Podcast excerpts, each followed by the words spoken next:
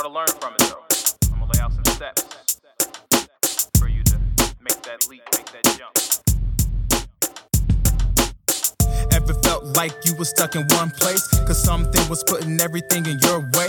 You want bigger things and even bigger dreams. But some things ain't as easy as it seems. Nah, I spent a long time chasing others people's dreams. I put my goals aside, I said it's for the team. I went around the world and met a bunch of girls. And some things I wouldn't change for the world. But I'd be lying if I said I was really happy. A lot of ups and downs, some kinda sappy. I did a lot of shit, but it wasn't cause of me. Felt like a fraud, but Olivia supported me. To be real, I was scared to be out there. No confidence in the failure I couldn't bear. I couldn't measure to the talent that I was around. So I had to turn the volume down on my own voice. That was my choice. Looking like a man, still feeling like a boy. Knowing every day I would kill it if I did it. But risking my ego, I couldn't live with it. But I ain't getting any younger, though I'm only 26. Gotta stop playing, start building for some shit. And before there ain't no time left, I'ma follow these eight steps. Figure out what it is that you wanna do. Two, write down goals, stick with the follow through. Watch and learn though, only study from the greats. Four, practice so you got what it takes now. Five, work harder than everybody else now. Six, never stop believing in yourself now. Only present your work. My name is Thomas Jackson. I am 30 years old. No, I'm not 30 years old. I'm 29 years old. I'm almost 30. I'm thinking about my life like I'm already 30. Um, and I grew up in a small town called Fontana in Southern California. Uh, what kind of town is Fontana? Is it like Oakland? It's nothing like Oakland. Uh, I mean, if you're familiar with the Bay Area, it, it's more more like Hayward. Okay. um, in the sense that it's like it's pretty flat. Lots of well, I mean it's flat, but there are hills. Uh, re- lots of dirt, not a whole lot of trees or anything like that. It's you know mostly just kind of empty, sort of just Like small desolate. towny. yeah, not a whole lot going on. So, what did you do when you were a kid? Like, what did you Um, do in the middle of all that nothingness? I mean, when I was when I was really really young, I actually I went outside. I played a lot uh, with some of the kids around. Uh, whatever you know, kids were. I, I went to a lot of. I, I lived a lot of different places, so it was kind of hard to make and keep friends. So, it, you know, I when I had friends, I, I played with them, and it took me a really long time to make friends. Every time I would move, and so um, I spent a lot of time just being by myself and playing with sticks and stuff like that. I, I actually recall playing with a lot of like garbage and just random things around the house, like they were toys or spaceships. Just making do. things. Yeah, just Yeah. making do with whatever. Not that I didn't have toys. I just found more interest in like playing with like other stuff. And it's kind of like building, using your imagination too. Yeah, I used my imagination a lot more back then. Yeah. Uh, so you moved around a lot as a kid? I didn't know that. Yeah, I mean, I'm not not out of state. Mostly all, or actually all in Southern California. But um, my parents were never married. They, you know, they s- split up or left each other when I was really young, and so the majority of my childhood was spent kind of moving between the two of them, sort of whenever I was kind of convenient Yeah. to have. And um, I moved a lot more when I lived with my mom. She was never really, she never seemed to stay in one place for very long. I mean, oftentimes we were um, staying with someone she might have been dating, or, you know, family members that weren't tired of her Yeah. you know and so a lot of those welcomes were worn out pretty quickly and that meant we were kind of moving pretty often so i feel like the the most whenever i was like stable and i had the most friends and i guess i was happiest was when i was with my dad because he was more about just like finding one place and staying there for a So period it's like of time continuity there. yeah there was a little more continuity and it was a little easier as far as that goes Yeah. yeah. I was lucky enough to once I hit I think what like 8th grade. Mm-hmm. Once I hit 8th grade, I was in the same school, the the same district until I graduated high school. But yeah, before that, I mean be, between 1st and 7th grade, I went to like 10, 10 different Yeah. schools. And so, yeah, and they were they were all around town and you know, most of the friends, most of the kids that I met in those schools I, I never really kept in touch with after, so I definitely didn't have any really close friends until I got to, you know, high school pretty much Yeah. you know, which was which was a little little rough, especially when you're in school with a bunch of people who have known each other their entire lives, and it's like you know you Like can't really catch up. yeah I can't really relate, you know I, I can't really chime in or whatever. Yeah. No, that sounds so familiar because uh, it's like my home base was always Georgia. Like we moved from Georgia to somewhere else and then back for, for the summers or something like that. And so I would come back to people that I knew, but they would have like a whole year like with each other without me. Yeah, So you're always trying to play like, how do you make it like the old times again? yeah. Did it feel weird as a kid, like moving around and all that stuff, or did- was it just like a thing that just Um, happened?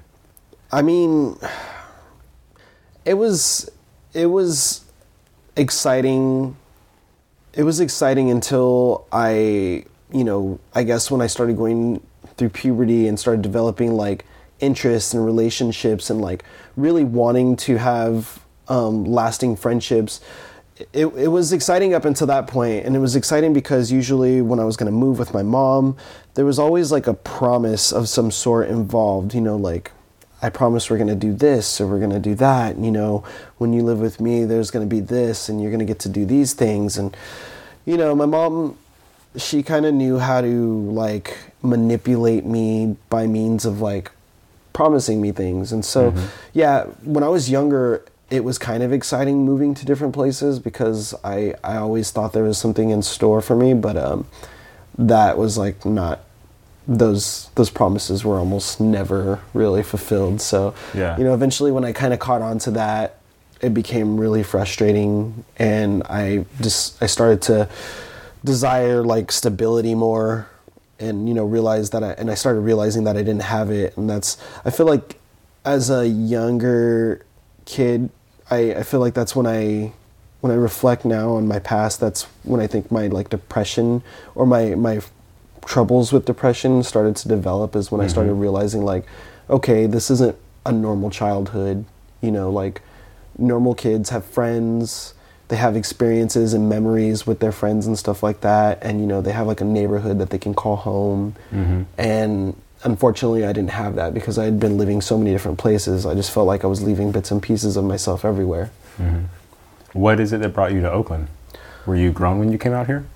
Yeah, I was uh I must have been about 23, 22 or 23, and I pretty much um my best friend who I currently play music with, he had moved out here 4 years earlier to um attend college.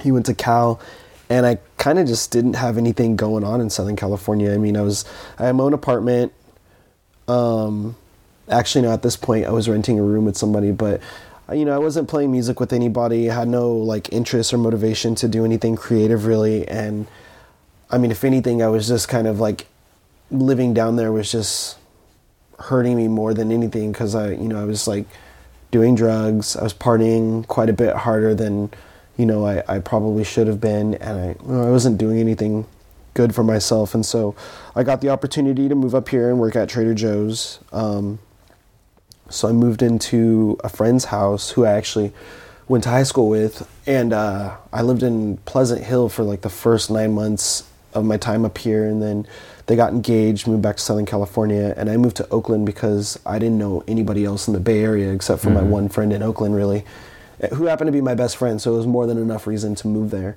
and so yeah, I, I moved to like West Oakland area, and I've been for the most part in the same area since. I mean, I I was in Rockridge for about a year, but I definitely didn't belong there. I couldn't afford it, and Yeah. uh, you know, I made my way literally back to the same like block that I lived in when I first moved out here. So That's crazy. yeah, I I, I really like my area. It's too bad it's changing so much, or it's going to change a lot. But you know, Yeah. it is what it is. Uh, how old were you when you met your best friend? When I met my best friend, so that best friend in particular is probably like the longest lasting friendship I've had. And I met him, I was in eighth grade, and he was in seventh grade. Or actually, I was in seventh grade and he was in sixth grade. I was still going to school in a different town, but I was living near him, and we were both attending different schools. But we met each other around the block, skateboarding with you know some people, and um, we've just been friends ever since. We started playing music the year after that, and we've been I think we've been playing music together for about 16 years now, and we're That's still playing wild. music. Yeah, it's cool. I, I I never get tired of saying that because it's that's not something that I ever thought I would be able to say when I was younger. Is like, oh, I've had this friend for 16 years because up until I met Mike, I didn't have any friends Yeah. that you know that I had a, la- lasting relationship with, and so you know it's really important. It's it's hard. It's a struggle sometimes because you know he has his problems, and you know sometimes it's really difficult for me to be his friend when he's going through it. But you know if I I you know it I'm willing to deal with it because I've never had a friend that's lasted that long and he's not hurting me or anything. So Yeah. I don't know. It's it's a weird relationship that we have, but it's definitely still like my best friend. My That's best really cool. Yeah. Uh, so was skateboarding kind of your way to meet people as a kid? Was that like a unifying thing? Um, yeah, it was. It you know it was. It's it's funny. I I've been thinking about a lot of this stuff lately, just um especially like leading up to today. Yeah. But um, yeah, skateboarding was just kind of something I got into when I was probably like twelve or thirteen. I mean, I I listened to rock. I got into skateboarding. I was into the whole rebellious kind of thing, I guess, you know, that I guess a lot of kids go through at that age. And, uh, you know, I, it was easy skateboarding because you see people out skateboarding and it's easy to kind of just ride up and join and hang out and stuff like that. Um, and I made a lot of friends. And in retrospect, I when I think about you know some of those people that I used to skateboard with, and I used to think you know I think about the things that I would hear them say or the way they would refer to me, and it makes me like think like man maybe these people weren't really my friends. you know maybe I was Yeah. maybe I shouldn't have been there. Maybe they didn't like my company as much as I thought they did. Um, but for the most part, yeah, it was like a good way to like just meet people around the block. I mean, I definitely like met a lot of people on my block skateboarding. And in fact, when I first met Mike, he didn't like me because I was better at skateboarding than he was. and he actually stopped skateboarding partially due to that, I found out later. And, That's uh, hilarious. yeah, I eventually gave up skateboarding too because I, I felt like when I started playing music with Mike, it was more important that I take care of my body so that I could play music properly because Yeah. I, I definitely hurt myself skateboarding quite a bit. And it dawned on me that I could really hurt myself and not be able to play music. And, you know, skateboarding wasn't as important to me as that. That's uh the skateboarding thing is really interesting to me because like I'm from a small town in Georgia and we like nobody skateboarded. Yeah. You could see them in stores and like maybe some kid had a skateboard, but we all got around on like bikes, you know. Yeah. Uh, nine times out of ten like a mountain bike or ten speed or something like that. So it's just like a like a cultural difference even though you know it's the same country. Yeah. Um I mean in like let me see. In Fontana there there's nothing to do. I Yeah. mean they they were the city was nice enough to put together several really big skate parks. Um but I mean other than yeah, uh, other than skateboarding, there really wasn't a whole lot to do when I was younger. I mean, most of Fontana is like um, trucking and like businesses and stuff like that. And where there isn't trucks and businesses, there's just dirt, highways, and most of them don't have sidewalks. And so it's like you, and you know everything's really far in between you know so and you're young so you don't have a car so it's either riding a bike or skateboarding. I took to skateboarding more. And um, you know that the way fontana was set up it was perfect for skateboarding because it was just businesses. There was a lot of concrete. Um, and so yeah it was just kind of something that was easy to do. It was like more like more accessible to skateboard and stuff like that No one would have to like take you anywhere. You could just do it yourself. Yeah, which was like the big thing because, you know, it was at that time, like I said, it was like I want to rebel against my parents and I want to like avoid asking them for anything because I, I don't want Yeah. them to feel like I need them, you know. And so it was just like I'll go out and skateboard all day if I can. Although it was it was hard to skateboard all day because I I also like lived under very strict rule at least when I was with my father, like mm-hmm. very very strict. And so you know, it, it's funny because there's a lot that I feel like I missed out on because of how strict my dad was. Like there were some friendships I think probably would have went further if I were able to hang out more or if my availability was more flexible. But I did have to, you know, abide by my dad's rule while I lived under his roof, and so that kind of uh, it it kept me out of trouble Yeah. you know like when it all comes down to it it kept me out of trouble but i definitely probably would have had a different relationship with a lot of people in town if i you know was more available to their friendships. How old were you when you realized that like it kept you out of trouble versus just being something that sucked? Um, not that old. I mean i was probably towards the end of my high school years. You know I, I played music.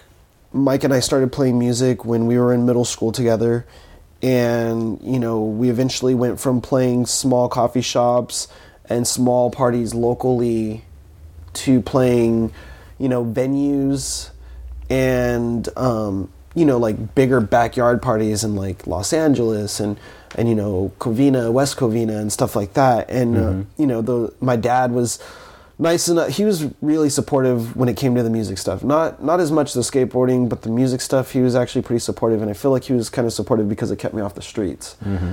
And so you know he was also nice enough to haul of our haul all of our equipment to these places that we were playing and you know i obviously wasn't going to drink or do drugs in front of my dad and you know I, it was something i never actually thought about doing when i was in high school like I, I never really had the urge to drink or smoke when i was in high school or when i was in school and i, I you know I, I have playing music and my dad's support to thank for that because I feel like if my dad wasn't as supportive, he wouldn't have been there, and I, you know, might have been more interested in like partying, you know, when I was younger. Yeah. I'm glad I didn't start partying until after high school.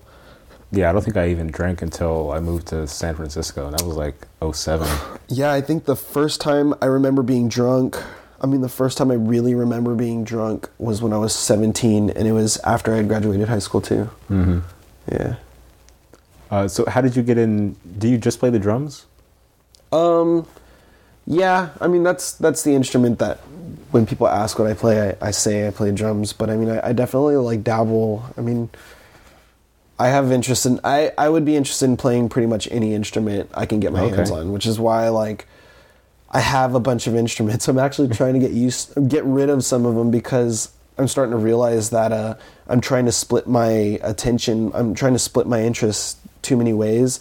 So it's making it really difficult to master one particular It's like instrument. a jack of all trades, Yeah. master of none thing. So I'm starting to kind of like shed instruments now, and I just want to sort of keep the core, you know, bass guitar, drums, and maybe some electronic stuff. It, why are you drawn to those more than the others?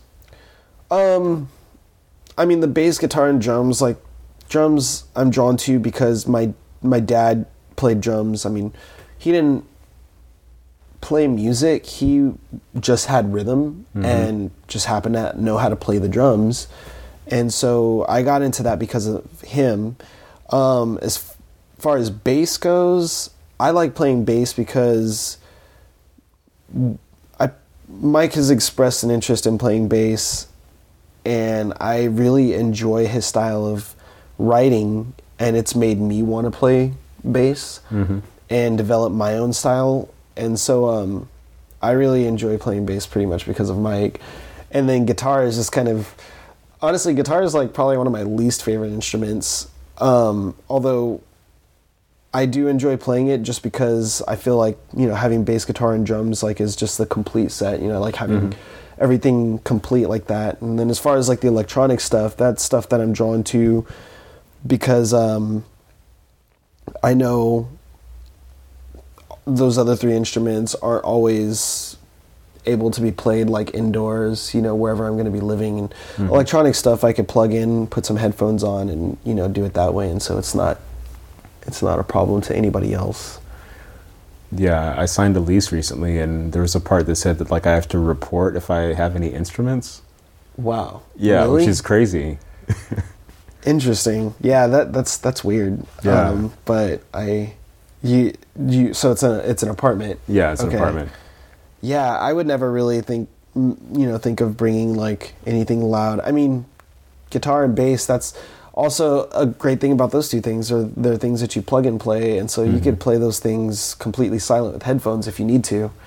Whereas drums, it's like, you know, I'm not even bringing most of my drums to Washington with me because, uh, um, you know, I have nowhere to put them and I have nowhere to play them. So, you know, it's kind of going to have to be something I do. I put on the back burner for a while, unfortunately. But that's an also yeah, that's one of the biggest reasons I like playing different instruments is because there's always that one instrument that you're not going to be able to play wherever you go, and you know, so it's just nice to have another instrument that you could turn to, you know, when you need like that creative outlet. And so you and you started your band in the in middle school. Uh, Mike and I started playing music together in middle school. We had like a just some trendy experimental hardcore rock band, and uh, we did that from I'd say from eighth grade until just after just after high school, maybe about a year after high school. So it was a good like four or five years, and um, unfortunately, it ended badly. Yeah. Uh, not between Mike and I, but between our other bandmate, who since then we've like reconnected and we're cool with each other. But yeah, that that ended kind of badly. I think Mike already kind of had one foot out the door because he was already living up here and going to mm. school, and I think I was kind of the only person like holding on to it. And you know, I, it was like the first thing that I had, like the first project that I had with the first best friend that I had, you know, and it was just like this thing that I poured all of my energy into. I mean, so many hours that could have been spent studying and doing more productive things, and I was just like pouring it all into this band, and so it was really hard, you know. Like that first band breakup was like a really like tough on me. In fact, I think after that, I actually like started after after that. That was like the severing the connection that I had to my best friend when mm-hmm. that band broke up, and you know I didn't have a whole lot of close friends at the time, and the few friends that I did have were like going through their experimenting phase with drugs and stuff like that, and so you know I turned to that and I started doing that. And I you know I just kind of dabbled around for a few years. And and then eventually I was just like okay I'm not doing anything down here other than just a bunch of drugs. Yeah. so maybe I should move or go somewhere you know close to somebody that inspires me to do something which was you know Mike was up here so I came up here And what were you two listening to as kids, like when you were first starting to make music together? Like, what was influencing you? Oh man, the the stuff that was influencing me, man, it's embarrassing. But uh, I mean, whatever. I listened to like a lot of Anti-Flag and AFI, which most people nowadays would be like, that's super cheesy music and blah blah blah. But um, I just I I listened to a lot of just popular popular punk, so not super mainstream, but more cl- closer to mainstream than you know most punk. And um, he was listening to the same thing. We also both kind of liked a bit of electronic music. To be honest i couldn't even tell you who they are just because um you know it was electronic music it was djs so it was just like mixes of stuff and yeah i never knew exactly what was playing at the time but um you know i listened to like a lot of electronic music we listened to some punk um listened to some hip hop. We were both like really into like Black Star and Talib Kweli, Oh, um, yeah. Tupac, Dre, just that stuff. um, I mean, that wasn't really influencing the music we were playing, but that was like the stuff that we were listening to. That you know, that was like our what we were into. And with the rap stuff, did you notice, like, did it matter that they were what, like LA rappers? Was that kind of Um, pride ever a factor? No, not really. Um, I mean, I I listened to a lot of the stuff that I would hear on the radio when I was growing up. I mean, I, I spent a lot of time when I w- whenever I was living with my mom. I spent a lot of time in the car. We, you know, we lived in the Inland Empire, which is just about thirty to forty-five minutes um, east of Los Angeles, and my mom always seemed to have business or errands or things to do in LA. So, I mean, there were times when we'd drive back, we'd drive to LA, back home, and back to LA and back home, like, you know, two times in a day. Hmm. And I mean, being seven, eight, nine years old in a car all day, you know, you just, you hear this music on the radio. And so I've definitely, like, I have a real soft spot for, like, mid early 90s mid 90s hip hop because that's all I heard all day every single day whenever I was with my mom was you know just whatever was on the radio and so I still have that soft spot. Like I, I will never have the connection to current hip hop that I do with that sort of stuff. But it was usually usually more like Los Angeles based um, rappers that I listened to. Yeah, that's another thing from back home is I think that if you're not from New York, uh, you notice where people are from when they rap. Because like there are only so many rappers that are from like Georgia or Fremont or uh, Ohio or something like that. yeah It's like there's this weird undercurrent of like semi-local pride, to where if you don't live in their city, but you're at least in like the same time zone, it's cool. And it's something that like I've never seen with um, like R and B or punk or even rock music, like that kind of really specific location thing, like location identification, I suppose. I know I know that there is, but I'm not really familiar with it. It's never been like a detail that I've noticed. Yeah. I know I mean the like the kind of rock that I'm into now or the kind of rock that my band takes after, like the people that follow that sort of stuff very closely and have listened to that sort of rock um, you know, their entire lives could definitely pick up like oh this is like punk from Seattle or from you know the the northwest or from the east coast or you know I mean I definitely know like the 70s I believe had a very the, like east coast 70s punk like New York punk um is very different from any other punk that I've ever heard. And it's the kind of punk that I think my band takes after a little bit more. It's a little more no wavy, um, like just noisy and kind of discordant and that that kind of stuff I can I pick up on those differences um, just because I've been playing this music with this person who's explained these things to me, but I couldn't really I couldn't really break down a whole lot of punk culture and the music and, and everything. I mean, it's music that I love to play, but I don't listen to nearly as much of it as one would think I do, you know, seeing as I am in a punk band, you know, I, I definitely listen to way more hip hop and like electronic stuff than I do punk music. And what is it? What is it about music that inspires you? And working with Mike and all that stuff.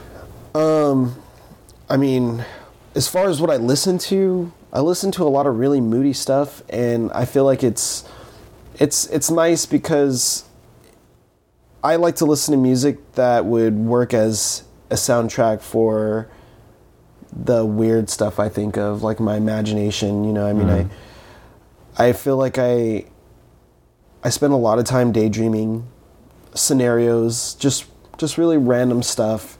And when I when I find like electronic music that I feel could fit that, I you know I'm really drawn to it, and I get stuck listening to it over and over again. It, you know, sometimes it puts me in these um, really weird cold moods, and they're mistaken for me being sad, but it, it's not that. It's like it's actually like very relaxing for me to listen to stuff like that.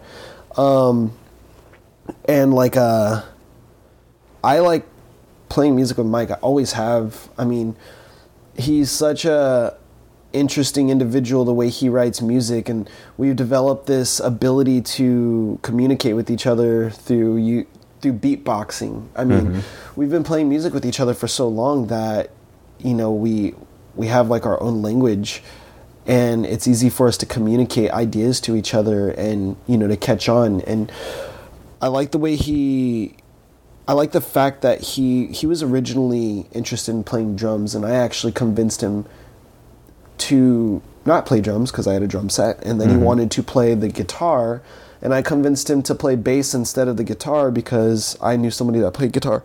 So we, you know, we became the rhythm section of our band and we're still the rhythm section of our band because Mike doesn't write music that he doesn't write guitar riffs that sound like anything really. Like he his focus goes into bass and drums and then the guitar is just kind of like a layer, you know, mm-hmm. that the music could do with or without. And I, I just like that he puts so much fo- he I he he writes music like a drummer.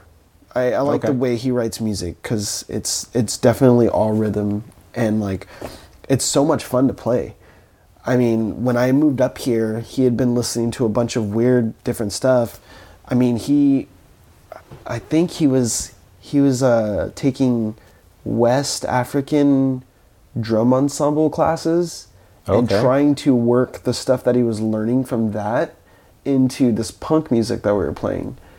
And so when I moved up here, he was like, "You're gonna have to sort of forget all the stuff that we used to play back in the day and Yeah. relearn how to use how to play drums, but in this different light." Which I did. I mean, I, I could barely play anything that I used to play when I was younger now because I, I did just that. You know, I, I kind of forgot all that stuff. I threw that out and I relearned how to play drums, you know, from with a different perspective. And uh, it, it just, all it did was make playing drums more fun. Mm-hmm.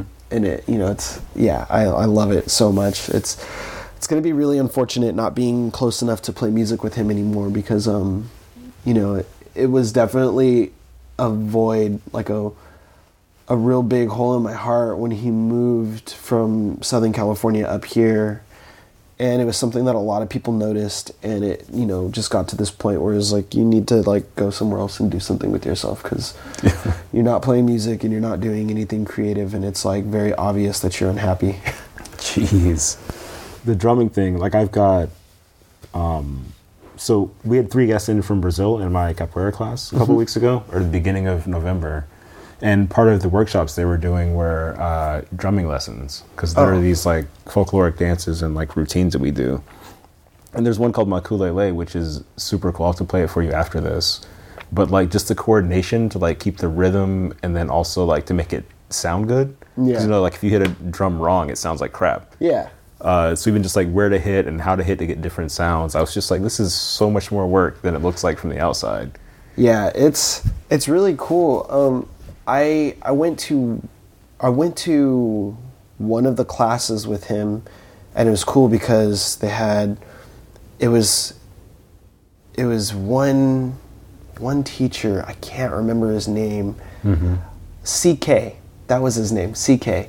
This one teacher, and he was teaching the dancing and he was teaching the drumming, and it was cool because there's like four drummers, and each one of them has one thing to play, one different thing to play, and they play it all together, and they play the same thing through the entire song, and um, I just thought that was the coolest thing because like what they were doing is they were each playing one thing and building entire like weird polyrhythmic beats. And that's you know that's what Mike tried to translate into our mu- like use our music to do. And so uh, you know that's what he that's why like what he does on the guitar isn't like in terms of melody it's not exactly like really doing much but it's very what he plays is very rhythmic. He plays guitar like you would play the drums. It's like a translation of the same Yeah. thing you know and then adding the bass you know the bass is what kind of carries everything but it's also really rhythmic. So in a sense the way he writes music it's almost like three of us playing drums you know we're just playing drums on a different uh you know on different instruments. It's i i think james brown was definitely known for doing that. I i know I don't know if it was something that I saw in his film or if it's something that Mike told me he like read about him, but you know, James Brown would, you know, tell the drummer to play something, the drummer would play that, and then ask the horn player, like, what instrument do you play? And he's like, Oh, I, I play the horn. And he's like, No, you don't. You play the drums. you know everybody hears a drummer. Yeah. And you know like that's just that's just something that that's just the way Mike writes music, and I, I love it. What's the name of your band? Uh, my current band is called Baus. How do you spell it and where can we find it online? It's spelled B A U S, and online it you can find it at baus.bandcamp.com. There we go. And how many tours did y'all go on this year? Um, we only went on one this year. We've done one every year for the last three or four years, and two of them, the two of them have been Pacific Northwest, and then into the Midwest and down, and then this last one was our first time going to the East Coast, and we did a little bit of the Midwest. We uh, we did um, we hit Wisconsin, Minnesota. Yeah, Minnesota. Yeah. I think that's as far inward as we made it, and then we came back eastward and went all the way as far as uh, Rhode Island, went down as far as Richmond, and then back to Chicago and hit a couple towns on our on our way back to Chicago. And that's all driving? That was all driving. We flew into Chicago and um, we drove the rest of the way. It was a nightmare. Yeah. It was a nightmare. it was rough. The driving stuff that that's a real. If you can go on tour with people, and be in the car with them for weeks at a time, and like come out still like loving each other, like that's a real test of Yeah, I was friendship say that's like a keeper. it's a real test of friendship. I mean, especially when you're when you're dealing with other dramas on the road. I mean, unfortunately, like we've dealt with like alcoholism on the road, and actually, that's kind of all we've dealt with. Uh, We've dealt with like car trouble that was you know pretty trying, like that was pretty frustrating between all of us, and you know we've had we've had a homie that was on the road with us ditch us and you know take a train back from Seattle down to Portland to stay with a guy that she just met at one of our shows. And um you know you, you run into a bunch of like problems and stuff like that. But at the end of the tour you know if you guys are still able to look at each other it's a good sign. You know it's a sign of a strong friendship. Yeah. i mean i don't know. I feel like if these weren't people that i grew with over the last you know 16 years or 6 years with my bassist you know if these were just like random people that i started a band with and we just happened to get on the road earlier i don't know if i'd stick around to deal with them after dealing with some of the stuff that i've had to deal with these last couple tours you know And so it like it's both proof of their friendship and it strengthens it at the same time. It really does. And you know, it, it's a learning experience. You know, you learn a lot about yourself too. And it's also nice because you get to see the country. You know, you get to meet people that are interested in the same thing in different places in the in the you know the country. is really interesting because I, if you look at a map of the blue counties, um, during the election, if you look at a map of the blue counties on the East Coast and the and the Midwest, it kind of looks like our touring trail. and it, it made a lot of sense. I was like, oh, these are all the places we went on tour, and it makes a lot of sense, you know, Yeah. that all of these towns have like big punk communities and stuff like that. Do you prefer playing for an audience or like playing to record? Um, I definitely prefer playing for an audience. I always thought that, you know, I I'm always excited to record until I'm actually there. Yeah. And then it's just like, ugh, it's it's the worst. I mean, it's it's fun, and I'm really happy to do it. And I, I say it's the worst, but I'd be the first one to be like, okay, I'm ready to go to the studio again, you know. But yeah, I definitely enjoy performing in front of an audience. It's it's one of those few times when people are looking at me because they want to, you know. Yeah. Like, and I and it's just nice getting that attention. It's usually really positive attention. Usually, Are you like a showman? Like, do you show off while you're playing, or is it just like the music that makes it look good by itself? Um, uh, both. Yeah. I, I definitely show off. I'll be the first to admit that I've actually messed up sets because I'm showing off too much. But uh, yeah, I, I definitely show off. But I also just I love like performing this music live. I like sharing it. It's like this cool thing. It's like this this cake that I've been making, and I like got all these layers. You know, I've added all this flavor and all this sugar and all this love to it, and I just want everyone to have a taste. Mm-hmm. And you know, so that's pretty much the show.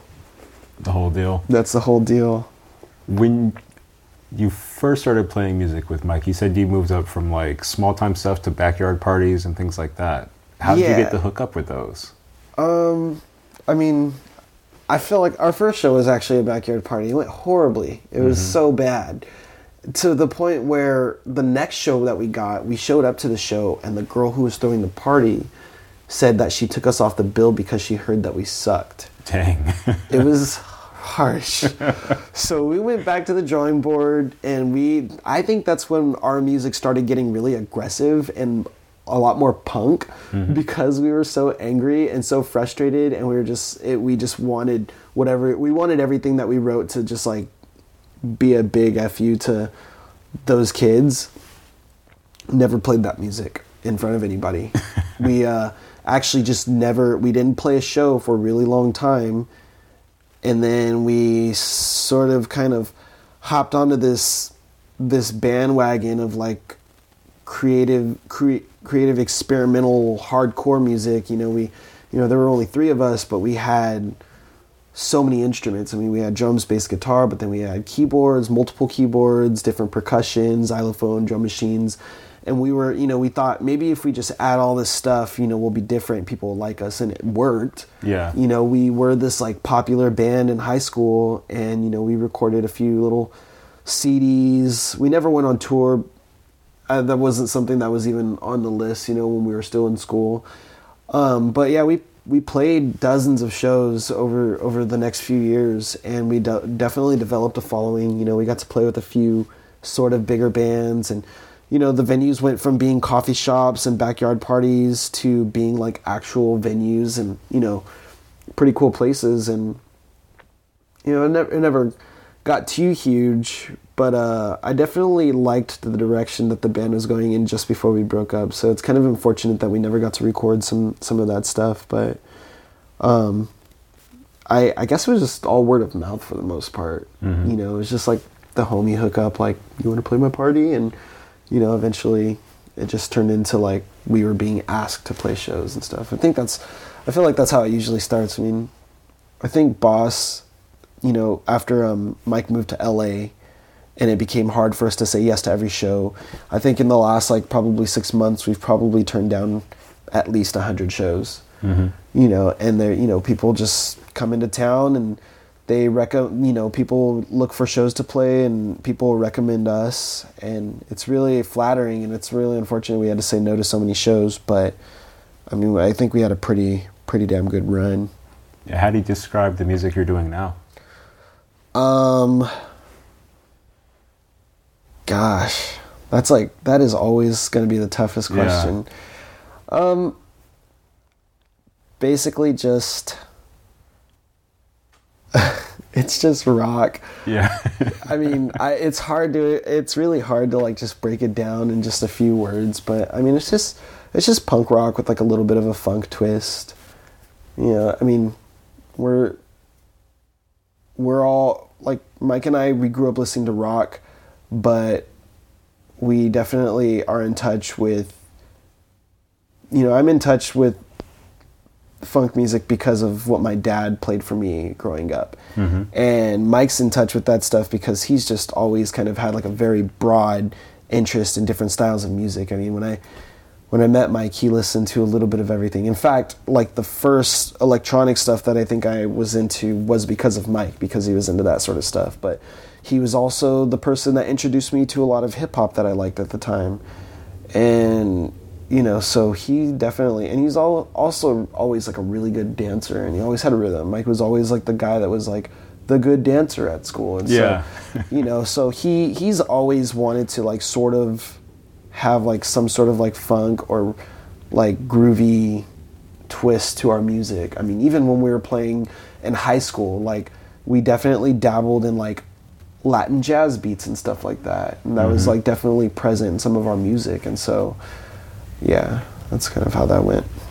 Cool. And one last question. Uh, what's something that makes you feel comfort- comfortable?